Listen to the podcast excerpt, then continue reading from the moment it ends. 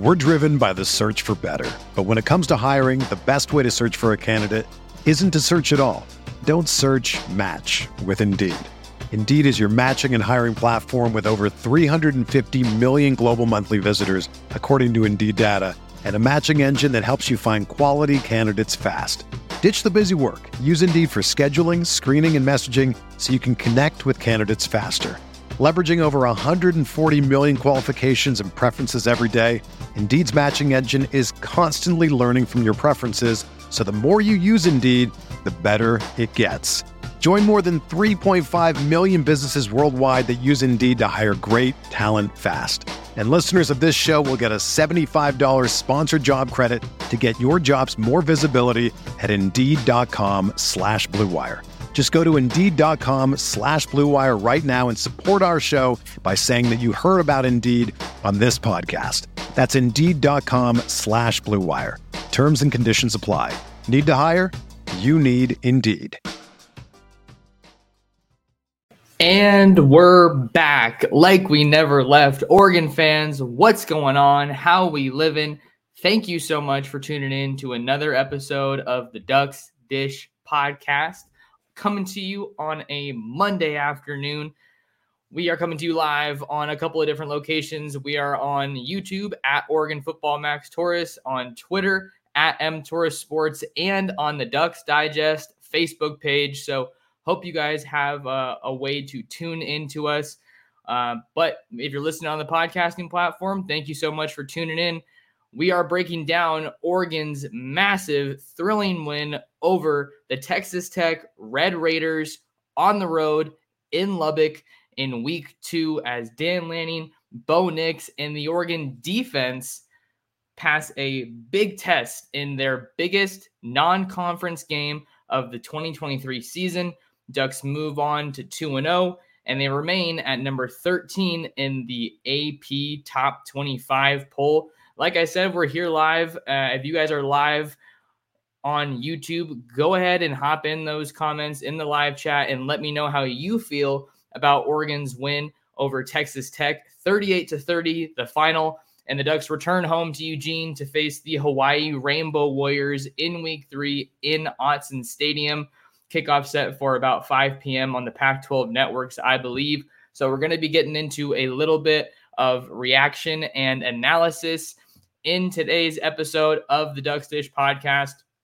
And then, depending on if we maybe get some comments, we'll see about a possible mailbag on the back half of the show. But super stoked to have you guys along. Uh, it was been a really fun weekend of football, you guys. I got to tell you, uh, on Thursday evening, I was out in Chula Vista, California to see 2025 Oregon quarterback commit Akili Smith Jr. Pretty strong performance and a dominant win over the Mater Dei Catholic Crusaders. Friday night, I went to St. John Bosco versus St. Frances Academy out of Baltimore, Maryland, where I got to see 2024 Oregon commits Michael Van Buren and Ife Obadegwu. Then we saw the Ducks on Saturday. Alabama over or uh, Texas over Alabama, rather. Is Texas back? I don't know. That's a pretty big statement win. So, plenty of college football action to get into. And then my Niners came away with a big win over the Pittsburgh Steelers on the road. So, we're loving life right now. It's, it's good times. So, let's get into this game. Oregon goes on the road to pull out a 38 to 30 win over Texas Tech and former Oregon quarterback Tyler Shough.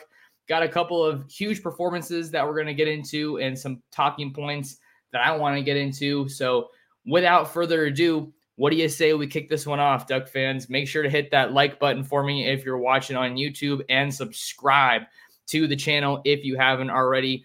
Uh, five days a week coming at you with the Ducks Dish podcast. So, when we start talking about this game, seems like a pretty good place to start with Bo Nix.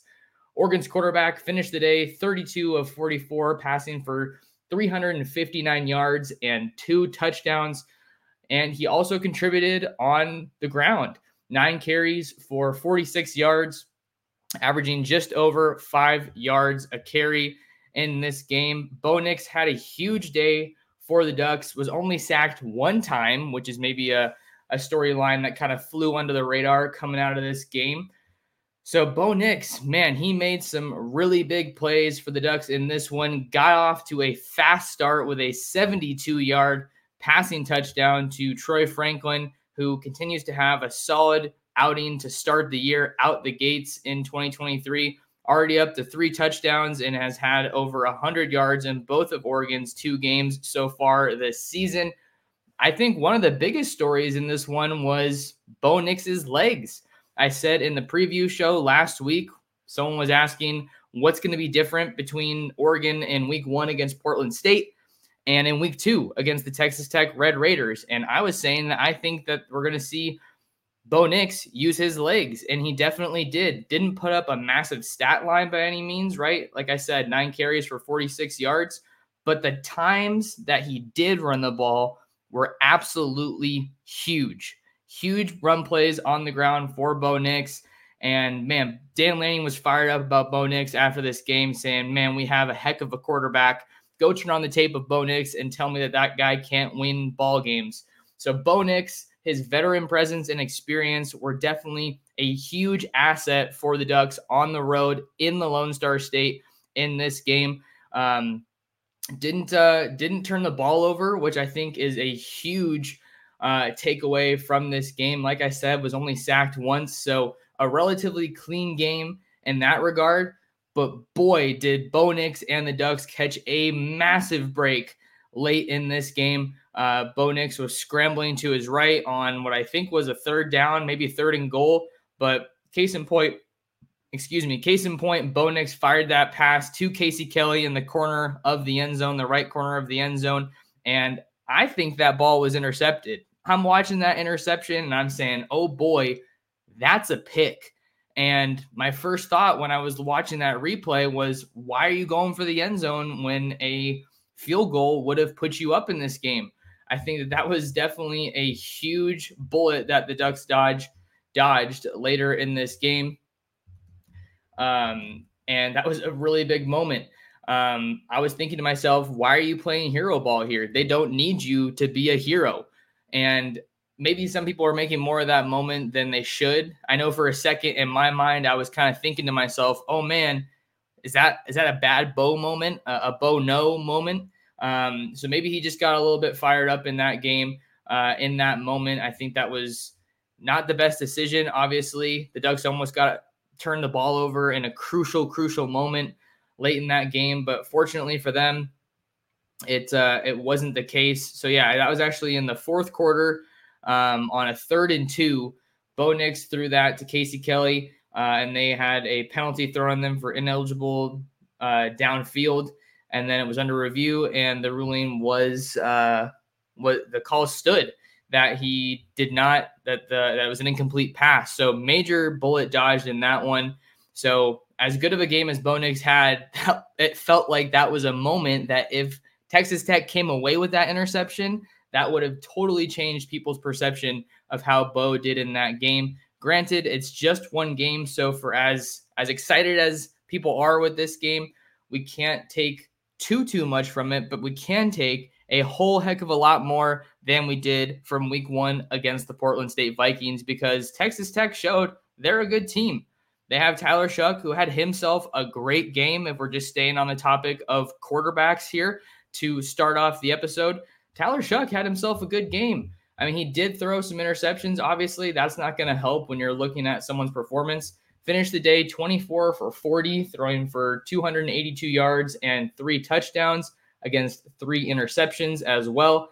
And he was sacked four times. More to come later on in today's episode about the Oregon defense and more specifically, that pass rush that we so rarely saw in 2022. Looked pretty good. We'll get into that one a little bit later. But just to kind of put some final thoughts and, and wrap up uh, the Bo Nix talk, I really like what I saw from Nix, his mobility, his command of the offense uh, I think that he proved that he's a gamer and he's someone that, like Dan Lanning said, is going to be able to win you ball games.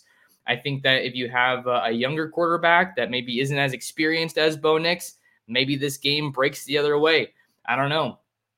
Um, so yeah, Bo Nix, great game. Almost, uh, almost had a massive turnover later on in that game, but the Ducks are able to escape with a big win in Lubbock. Bo Nix played a huge part of it. Loved what I saw from him. His decision making Uh, would have liked to see a little bit more of the deep ball from Bo Nix and Will Stein. This was really the first game that we can kind of get a good feel for the Will Stein offense and what they were able to do because you could probably assume and guess that they didn't show everything that they have this season in that week one game against Portland State. So, Bo Nix, great day at the office.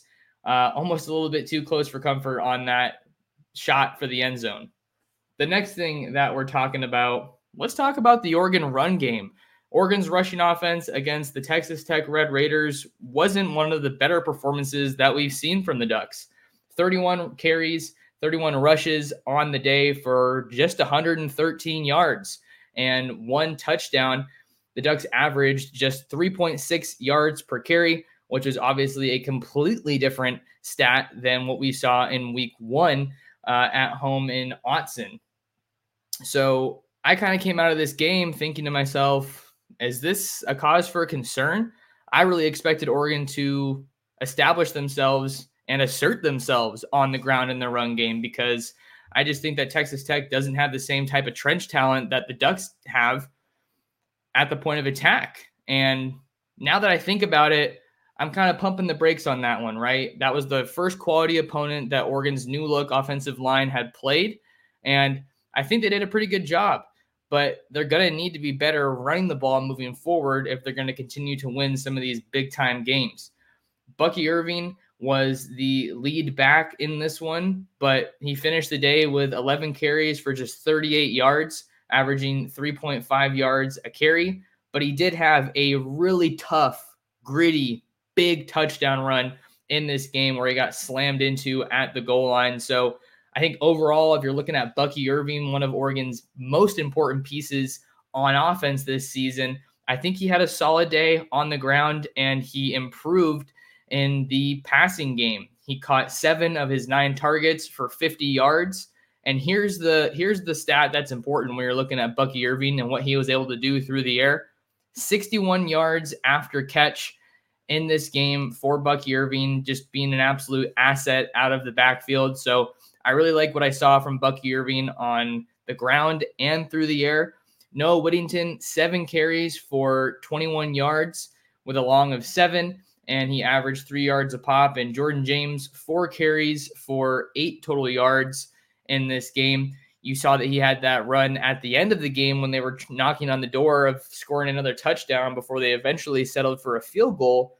He tried to get down, but apparently he landed out of bounds. So that was a, a potentially critical moment in that game because if Jordan James comes down in bounds, maybe Texas Tech and Joey McGuire have to burn that last time out, but that wasn't the case. So that said, he did still have some, I think he had one really important run that came on a third down. So Jordan James continues to impress in my eyes.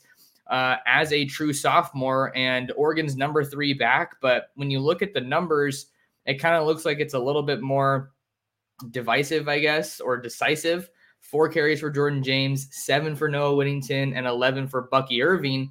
I think that uh, you're actually seeing a pretty even distribution of carries in this game. I, I thought that Noah Whittington was actually getting uh, a little bit more of the uh, you know number one look. I think just you know fresh drive, fresh downs. I felt like he was the guy that was out there a little bit more than I expected. Um, so that was an interesting development to see for sure. But I think Bucky Irving still had a really solid day. I think that the the Oregon offense had an okay day on the ground against Texas Tech. So not anything too crazy to to you know write home about, but I don't think it's it's any reason to panic. Not that I'm panicking or other people are, but the numbers definitely look like it wasn't as good of a day for Oregon on the ground. I can at least say I didn't think that this was the best game on the ground for Oregon and, and not exactly the performance I was expecting. But hey, that's all right. Another guy that we have to talk about on this Oregon offense is Troy Franklin because he's doing a great job. Uh, he had over 100 yards. He caught six of his nine targets, did have a, a drop or two in that game. 103 yards, 54 of those yards came after the catch, and his longest touch, uh, longest play of the day was a 72 yard touchdown pass, touchdown catch from Bo Nix early on in that game. And I'm not surprised that Troy Franklin had himself a good game because the talking point leading into this game was there's nobody on that Texas Tech defense that can hang with Troy Franklin. There, there really isn't. So I honestly kind of thought he was going to have a bigger day, but he came up with some great catches uh, in this game that I think really helped Oregon. He continues to be the face of the wide receiver corps, and he did another solid, uh, had another solid outing. So gonna need to continue just stacking those days, stacking those strong performances. Loved what I saw at Troy Franklin in that one. Where I think the story was in the passing game was some of those guys behind him because Troy Franklin had the biggest day statistically, but Bucky Irving made some big plays, like I mentioned. And then Tez Johnson, I think, was a little bit of an underrated performance in this game. He caught four of his seven targets for 37 yards, had 24 yards after the catch, and a big touchdown. And I think that touchdown play is really kind of what stood out to me because we all know that penalties were a big issue in this game. Kevin has this comment penalties were a problem. If we get that cleaned up, our future looks a lot better. And Dan Lanning said the same thing in his post game press conference, saying, Hey, I think this game would have looked a lot different if we hadn't shot ourselves in the foot as much as we did. So when Tez Johnson scored his touchdown, I think that there were there was a hold and then there was a false start, if memory serves, prior to that play. So in my mind, Tez Johnson kind of built the Oregon offense out. You had a little uh, slant play over the middle. Tez gets it, boom, turns on the Jets and just bolts to the corner of the end zone to score his first touchdown. Uh, his first touchdown as a Duck, connecting with Bo Nix in that one. So I thought that Tez Johnson had some underrated plays, had a couple of big catches on third down to help move the chains. So he's obviously the definition of a yards after catch receiver. That's where he's going to hang his hat. That where he's that's where he's going to make his money. Uh, but he had a good couple of good plays over the middle, and I think he came up with some really big moments for the Ducks and uh, Will Stein here in the Texas Tech game. I also think that Patrick Herbert and Terrence Ferguson had themselves some pretty solid moments, pretty solid days. Patrick Herbert caught all three of his targets for 34 yards. 26 of those yards came after the catch. So just figure that's two first downs. Had a long of 21. So you see a little bit of explosion there. Terrence Ferguson caught two of his three targets for 30 yards, 20 yards after the catch, and uh, a long of 30 on the day. So I think that that is definitely a positive when you're looking at Oregon's tight end room. I thought they were going to be even more involved than they were. But uh, when they did see those opportunities, I think they made the most of those opportunities. So I like to uh, I like to see that from Oregon's offense. Um, just kind of wrapping things up a little bit with the offensive line in this one. Only one sack allowed, but we also saw that the Ducks were doing a little bit of rotation along the offensive line. The Ducks were without a couple of key guys, key projected starters or rotational pieces in this game. Nishad Strother was one of those along the offensive line. Both he and Justin Jacobs, the Iowa linebacker transfer, did not play with the Ducks against Texas Tech. And I'll tell you one thing that stood out to me about this offensive line when I was watching the Ducks, particularly in crunch time, particularly late in this game. I was watching this game and I found myself saying, "Hey, wait a second, number number 72, who's who's number 72 on that offensive line cuz he's he's looking kind of good and, and I don't really think that I was expecting to see him. It was true freshman offensive lineman Iapani Laloulu the six foot two, 325 interior offensive lineman. Iapani was getting a lot of run at right guard, and he was a guy that got a lot of buzz, was generating a lot of hype and some some good chatter in fall camp. And you have a true freshman now, guy who enrolled early, mind you, that's playing some meaningful snaps for you against Texas Tech. It would have been one thing if we saw a lot of him uh, against Portland State or even next week against Hawaii. But to put a true freshman out, and that's one of my talking points, especially for the defense, to put a true freshman out when the game is on the line, no less, which is when Iapani Laloulu was in late in that game out in Lubbock. I think that's awesome. I think that's good for Oregon football. It's good for the sport when you have true freshmen that are playing early in meaningful downs, meaningful situations, big games. And I think he looked great he looked great during the time that we did see him in the game, and he helped the Ducks drive the ball down the field and then kick that go ahead field goal, which was huge from Camden Lewis, mind you. Just a, an awesome vet that just always shows up, it feels like, right now for the Ducks. Um, I saw that uh, picture comparison, it was Thomas Graham kind of praying with Camden in that big win over Washington State. And uh, I want to say it was 2019. And then now you have Camden Lewis, who was basically saying, "I was I was never sweating it. I, I knew I had to make that one because it was a chip shot." So great standout performance from him, and uh, overall a pretty solid day for the Oregon offense. Penalties aside, right? The penalties you got to clean those up. I think that it was insane how many penalties they had. I know a lot of Oregon fans were saying, but Texas Tech was holding a whole lot, so maybe it wasn't as even as it uh maybe it was more even rather than uh, in terms of how many penalties are being committed, but Texas Tech didn't get a lot of them called. So the, the false starts, the illegal formation, illegal man downfield, all of those things have to be cleaned up, but you can't harp on those too much because at the end of the day, a win is a win. Bo Nix and the Oregon offense went into Lubbock, helped pull out the win. The defense might have been the the the difference maker, right? They forced four turnovers and had that huge pick six at the end of the day, but it takes a full effort, team effort, and uh, Oregon put up some points, which is obviously going to help them. Mind you, my prediction was 38 to 27, Oregon over Texas Tech. So I didn't get it perfectly. Oregon did cover the six and a half point spread with a 38 to 30 win, but that was absolutely a fun one. So let's switch the gears a little bit now. We had some offensive talk. We talked Bo Nix, Will Stein's offense, a, a little shaky, it felt like at times in that uh, debut against uh, a Power Five opponent. So I still think it's too early to, to make any broad strokes judgments on this offense. Bo Nix was baller. Loved what I saw from the running backs but you got to play a cleaner game. You got to play a cleaner game. No ifs, ands, or buts about that one. But let's hop over to the other side of the ball and talk some defense, as Oregon's defense had some huge moments in this win over Texas Tech. We're driven by the search for better. But when it comes to hiring, the best way to search for a candidate isn't to search at all. Don't search match with Indeed. Indeed is your matching and hiring platform with over 350 million global monthly visitors, according to Indeed data, and a matching engine that helps you find quality candidates fast. Ditch the busy work. Use Indeed for scheduling, screening, and messaging so you can connect with candidates faster. Leveraging over 140 million qualifications and preferences every day, Indeed's matching engine is constantly learning from your preferences, so the more you use Indeed, the better it gets.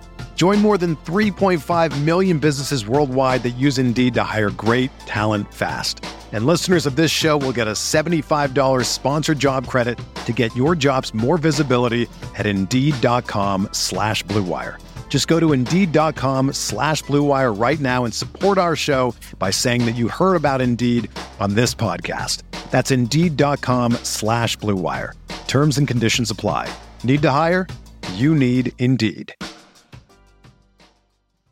With threats to our nation waiting around every corner, adaptability is more important than ever. When conditions change without notice, quick strategic thinking is crucial. And with obstacles consistently impending, determination is essential in overcoming them. It's this willingness, decisiveness, and resilience that sets Marines apart. With our fighting spirit, we don't just fight battles, we win them. Marines are the constant our nation counts on to fight the unknown. And through adaptable problem solving, we do just that.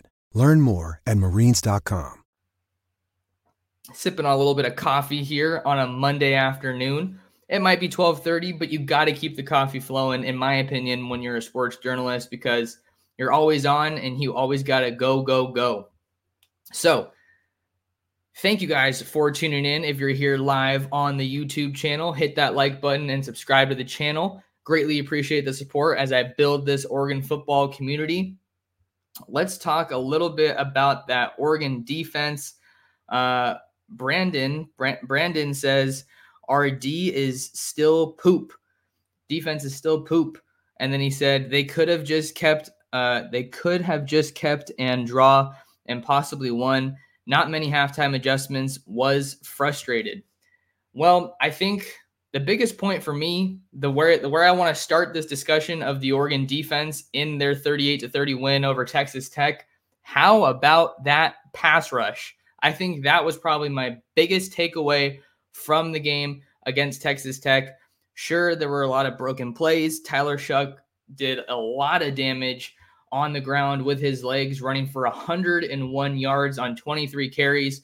That's certainly not a performance that Oregon can allow moving forward, especially as we look ahead to their week four Pac 12 opener against Deion Sanders, Shedeur Sanders, and the Colorado Buffaloes.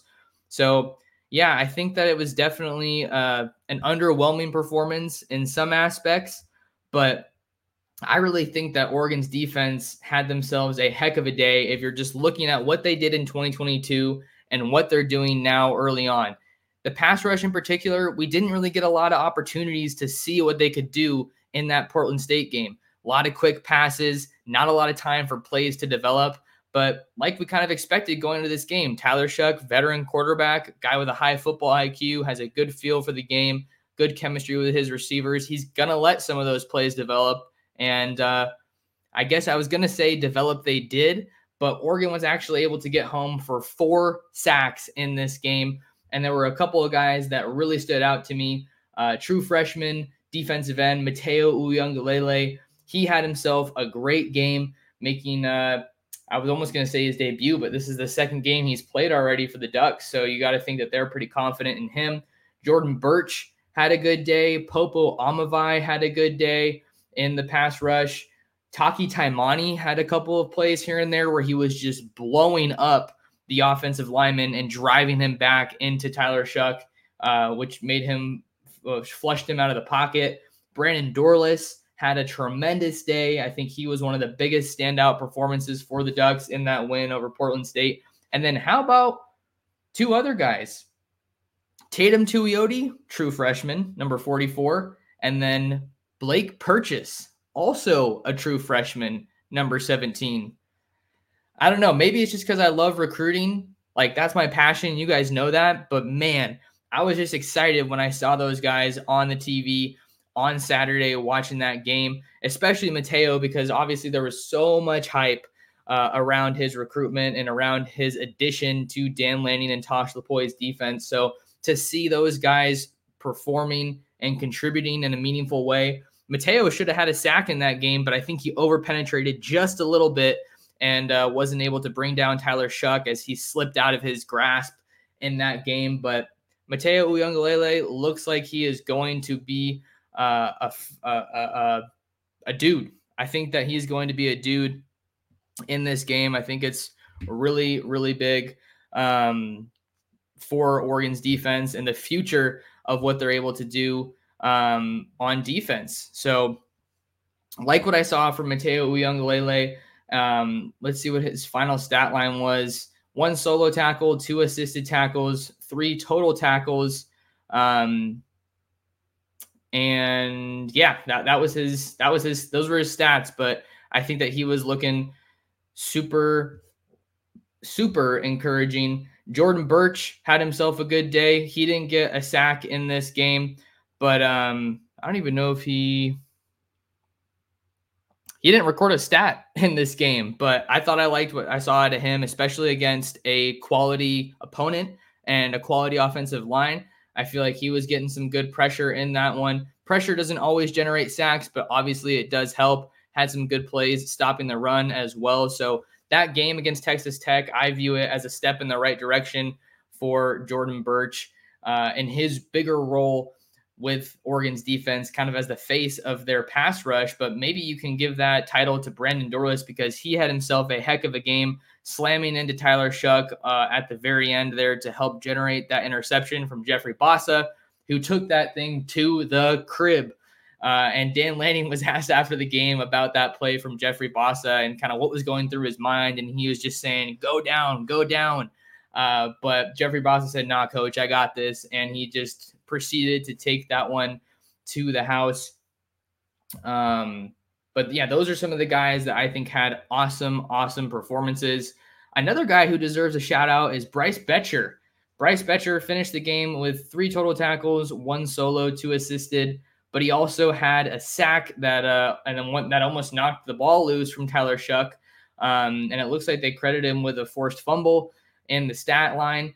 So I think he was an underrated performance in this game because a lot of people were hoping to see Justin Jacobs, the Iowa transfer, but he wasn't able to go for this one. So you saw Bryce Boettcher and Jeffrey Bassa, and then you also saw a good amount of Jamal Hill, who had a great performance, uh, forcing a fumble uh, against Tyler Shough, and he got a sack, you know, a strip sack more or less. And um, you also saw a little bit of Jeff uh, Devin Jackson, excuse me, Devin Jackson, the uh, redshirt freshman that the Ducks signed in 2022, maybe self-proclaimed fastest guy on the team. He's now at 6'2", right around 230 pounds. So he had himself a, a good day at the office on Saturday against Texas Tech. Um, he only recorded one tackle, one assisted tackle, but you like what you saw from him. You got to look deeper than the numbers here when you're breaking down this game. Brian Thompson with a comment here. Um, excited. I think he said I meant to say excited. Uh, excited with all the freshmen playing big roles and happy to get the win. We got Texas Tech's best shot. Yeah, I think that's a big picture takeaway from this game. Sure, it wasn't pretty, but it's like I have in the thumbnail of this video. If you see it on YouTube, just win, baby. It's like Al Davis said, the, the Raiders legend a win's a win. It's like Vin Diesel said in Fast and Furious. You don't doesn't matter if you win by a, a second, a, uh, by a foot or a quarter mile. Winning's winning. So I think that there's a lot of big positives to take away from this game. And like I just talked about, the the freshmen that played big roles, I think that's a huge thing you have to take away.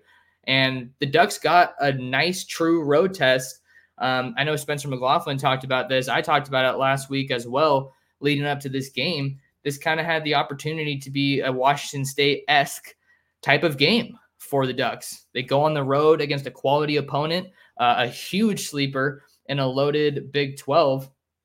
Texas Tech gave Oregon everything they had. Those tortillas were getting tossed out onto the field at the start of the game, as is tradition. Texas Tech was was loud and and raucous uh, with that environment. But Duck fans also showed up. You got to give a huge tip of the cap and uh, a shout out to the Duck fans that hit the road and, and traveled to Lubbock.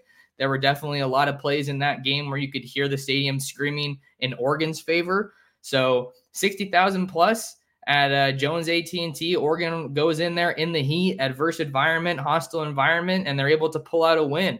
I think that's just a huge statement win for them, their first statement win of the season to kind of show people, hey, we're for real. Maybe it wasn't pretty, but a win's a win. So you go on the road and you get tested. And I think it's a nice happy medium that you strike between scheduling Georgia and uh, you know Portland State to open your season. And then last year the Ducks played, um, I want to say it was Eastern Washington in week two, and then BYU. I might be getting my order mixed up, but if we're just looking at the non-conference picture and what it means to schedule quality opponents versus maybe some of these cupcake FCS teams. I think this was the great the great one for them to schedule because Texas Tech is an air raid team. One of Oregon's weaknesses has been slowing down the pass, so they got tested early and they face a great quarterback before Deion Sanders and the Colorado Buffaloes come to town to Eugene to open up Pac-12 play on September 23rd. That one uh, is going to be kicking off at 12:30 p.m. on ABC. That was uh, just announced earlier this morning. Oregon's going to be playing against Colorado in an early kickoff, just about a noon kickoff uh, in under two weeks. So the fact that the Oregon defense was able to get tested against a really solid quarterback they forced three interceptions. That's huge. Bryan Addison got that one at the last minute when they had to go for the end zone. So kind of more like two interceptions. But they got tested against a quality quarterback, and that is really going to serve them well as they're preparing to face Shedeur Sanders, who is probably much more of a dual threat quarterback than Tyler Shough. I think he's quicker. I think he's more athletic, and he has that Buffs offense humming after taking home a commanding 36 to 14 win over Matt Rhule and the um, Nebraska Cornhuskers at home in front of a sold out Folsom Field. So love this comment from Brian. The Ducks definitely did get Breland, not Breland. I'm getting sidetracked in the comments. They definitely got Texas Tech's best shot. That's a fact. Uh, all right, what else do we have here? When it comes to the defense. One of my big things, the defense came up big when it counted. Whether you're looking at Jeffrey Bassa's pick six, whether you're looking at Jamal Hill or Brandon Dorlus's uh, you know, fumble recovery. I think that Jamal Hill forced that fumble when Texas Tech was in the red zone. So you had some dumb penalties uh, on your defense. You had Khyree Jackson's pass interference called. No idea what he was thinking there. Uh, it, it, just seemed like he was looking at the play and said, "Oh, I'm out of position. Let me just do something to prevent the touchdown." Um, so that could have really hurt them. That was definitely a bonehead move. Um, but you had plays like I just said, Bassa, Hill, Dorlus. Dorlus's fourth down run stuff against Tyler Shough. That was a really funky play to watch because Brandon Dorlus turned around and then he was right there on Tyler Shough. But getting big stops when it matters the most is not something that we saw Oregon do a whole heck of a lot last year. Um, if we're just looking at the team stats here and what the Ducks were able to do in some of those big moments, um, Texas Tech was Texas Tech was eight for 13 on third down and one for two on fourth down. So not great numbers. There were definitely a lot of times in this game where Oregon should have gotten off the field and they failed to do so. You got missed tackles, miscommunication, some busts in coverage here and there, but that's something you got to clean up. But I almost think that coming up with those big stops in those huge situations almost carry more weight because that's just something that we didn't see from Oregon last year. This is, I think, the. Mm, I don't want to say it was the best Oregon's defense has looked since Dan Lanning got hired. I think that might be a little bit of a stretch. But to me, it was in those good moments, it was the the most promising. Maybe that's the right way to look at it. Maybe Oregon's defense against Texas Tech showed the most promise that we've seen since Dan Lanning was hired. When you have guys like Brandon Dorlus, Jordan Burch, Taki, and Popo getting after the quarterback, Jamal Hill shining more or less, I think, in his role as a linebacker coming down from the secondary. You have some of these true freshmen, highly touted recruits that you bring into Oregon to change your defense and to help them take that next step. I think Dan Lanning's defense looked the most promising that it has since he got hired against Texas Tech. Maybe that's a good way to put it. Let me let me let me know what you guys think about that one. All right, we have a comment here from Tyler Jacob. Having Jestin Jacobs back for the, for CU would be huge. Yeah, I definitely could not agree more on this one. I think anytime you get a guy that caliber, Jestin Jacobs caliber back is going to only improve your defense. And then luckily for Oregon, we were just talking about that non-conference scheduling, right? Trying to find that balance, getting tested, but also getting warmed up. If you're looking at Hawaii, that shouldn't be a game where you need Jestin Jacobs to go in order to win. You're not sitting there saying, man, if we don't have Jestin, I don't know if we can pull this one off. So obviously Oregon wants to get Jestin Jacobs back as quickly as they can, but just to get some reps with him, right? And get that chemistry as a defense. But depending on what the situation is, I'm sure Dan Lanning will get asked about Jestin Jacobs. He's uh, supposed to speak with the media at 6:45 tonight. Dan loves his late Monday night press conferences, but in the case that Jestin Jacobs needs a little bit more time, you don't necessarily need to rush him back because you have a relatively easy opponent this week what should be easy in the Hawaii Rainbow Warriors. And then Tyler also added, it feels like we'd be talking about the defense very differently if it wasn't for the 60 yard Shough run and some of the dumb PIs. Yeah, I think that I think that this was definitely I, I saw um I saw this stat from Tyler Shough just had he already had so many rushing yards by the time I got the game on and, and tuned into this game and I was thinking, oh man, he must have had a massive run that he sprung early on in this game. So I think that Tyler Shough is obviously a very gifted runner, but I didn't expect him to have the day that he had against the Ducks. I think a lot of that boils down to just busts on the Oregon defense. So those are areas areas they're going to have to clean up. I think also it really feels like Texas Tech went for it more than just two times in that whole game.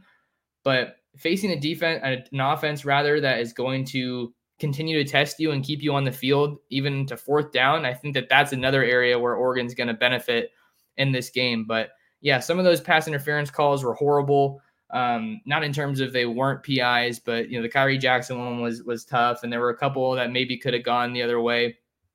That one's tough, but overall, I like what I saw there. Um, so yeah, what else do I have here? Um, so yeah, the defense came up with some really big plays when it counted, and I think that that is absolutely huge.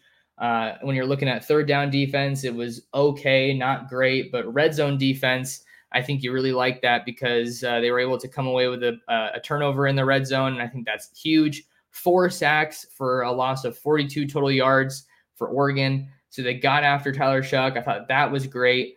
I already talked about some of the true freshmen that I think stood out and how great it was to see them getting some significant playing time in a game like this on the stage that they were playing this game on is huge.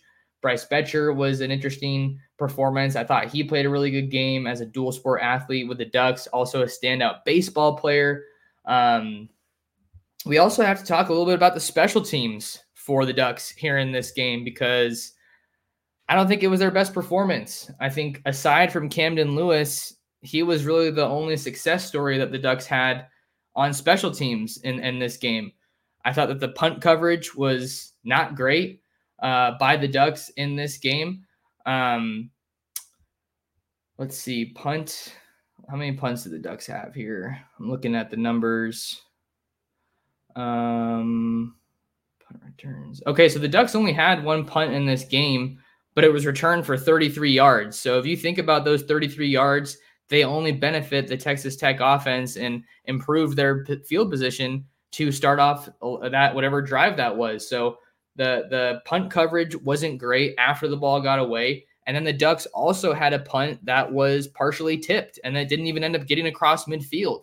So all those breaks, they really add up and I think carry even more weight when you're talking about a game like this, when the margin is as close as it is, when the game isn't decided until the last minute of the fourth quarter. All those things, they stack up. This is why coaches say there are no little things. This is why you hear things like how you do one thing is how you do everything. You can't pay attention to detail on offense and defense and then not pay attention to it on special teams because then you're going to get yourself in hot water and you're going to be on the losing end of some of these games. I think some people have said, I think Josh Pate said sometimes in college football, you win games that you are supposed to lose. Um, I don't know if that's necessarily the case here for, for Oregon, um, especially because of the turnovers that their defense generated. Um, but man, it was a sloppy, sloppy game. Um, and, and, that's and one of the other things that was interesting that Dan Lanning said after his uh after the game during his post game press conference, he was saying the first thing that I'm doing on Monday is sitting these guys down and letting them know all the areas that I could have been better as a coach. So just taking accountability from Dan Lanning, I, I love to see that. I got to show you guys uh, this one other video that I thought was awesome uh, from Oregon's win on Saturday over Texas Tech. So give me just a second while I pull it up. It's going to be worth it. Just trust me. Um, where is it? Where is it? Come on. Oh, here it is. Here it is. Look at Dan Lanning here in uh, their win over Texas Tech. You just love the energy from your head coach like this. Just look at how fired up Dan is. His face, that that look, just that's a dog right there. That's a competitor right there. Um, loved the energy from from Dan Lanning. I think that I love where his head's at after winning this game. Just realizing that you can't be complacent with it. Um, there's so much work that this team still needs to do. I think that's definitely a point that I want to drive home. But man, Lanning is the man. And it was just fun to hear what he had to say after the game because he's so, so tight to the vest throughout the entire week. And then he just got so analytical and seemed like he really opened up in that post game. And I've said it before, and maybe we have another glimpse at it here. Um, maybe Lanning is just being really tight lipped with everything because he knows he has a good team. Are there areas where Oregon has to improve? Absolutely. Is this team a finished product? Absolutely not. But this team has some dogs, and Dan Lanning's doing everything he can to figure out what that best combination is to get the Ducks where they need to be, which is at the end of the day, back in the Pac 12 title game. And they're certainly in that conversation. I think some of the in- interesting storylines that we kind of now need to track coming out of this game and coming out of week two, Oregon can't get ahead of themselves. they can't be too fixated on that week four game against the Colorado Buffs because I think a lot of people, myself included, were writing off that game in week four in the preseason. A lot of people were saying, oh, Colorado in week four to open Pac 12 play at home in Autzen, that's a win. I don't think that a lot of people were expecting Colorado to look as good as they did, which is obviously a testament to Deion Sanders and what he's able been able to do with the Buffs in the short amount of time that he's been there. The crazy roster churn and roster turnaround that we saw obviously is helping them. So I think that he's done a really good job. It's a good story for college football. The the Pac-12 is just firing on all cylinders right now. Washington had a big win over Tulsa. USC crushed Stanford like everyone expected. Uh, Utah took care of business and was able to beat um, Baylor. Cal lost to Auburn, narrowly lost to Auburn, so that's a an interesting one. But yeah, big day for the Ducks on the road, pulling out that 38 to 30 win over Texas Tech. Um, I'm gonna have. I'm trying to think of what my other episodes are going to be this week, but I'm pretty sure I'll have something recruiting focused for you guys tomorrow on Tuesday. Um, so make sure you guys stay tuned in for that one. Um, got some news over on Ducks Digest. Oregon isn't trending, but I think they are. It looks like they are getting involved with a new five star recruit in the 2024 recruiting class. So go ahead and check that one out. Aiden Breland, five star defensive lineman target for the Ducks out of Mater Dei. He's scheduled a visit to the Georgia Bulldogs for this weekend. So looks like the Ducks may be losing ground there uh, with the top uncommitted prospect in California. Um, it's either him or Brandon Baker, but he's a really big target for the Ducks. So, not a good development that he's going to be visiting Georgia. I remember after I saw him last month, he said that there were no more visits scheduled. He looked like he was almost in decision mode, but expect the top four to come out very soon. But on the surface, with Breland going to Georgia this weekend, it looks like the Bulldogs are going to try to seal the deal there lock him in in their 2024 class, but we'll have to see. It's not over until it's over. Brandon Baker looks like he's continuing to trend towards Texas, but he's got a big official visit to Nebraska this weekend. So that's a little tidbit on some headlines, some recruiting headlines here to open up the week on a Monday. But now we're going to start to shift gears to Oregon's next opponent, the Hawaii Rainbow Warriors, who are one and two and coming off of a win at home over Albany in week two. They did have a week zero game, so they've played three games while most of the country has only played two. But uh, yeah, I think that's that'll do it for us here on today's episode of the podcast. Do me a favor if you're here live, hit that like button and subscribe to the channel and hit the notification bell so you don't miss out on future uploads, future live shows, because I come at you five days a week. Make sure you guys are locked in. Important to lock in with me on social media at mtorres sports on Twitter and Instagram. Uh, I'm at Oregon Football Max Torres on YouTube. Subscribe to my YouTube channel, and you can read all of my written work covering the Ducks, Oregon football, Oregon recruiting over on ducksdigest.com. And then, last favor, you know the drill share the Ducks Dish podcast with your friends, with your family, and with other Duck fans. But until next time, thank you guys so much for tuning in to another episode of the Ducks Dish podcast.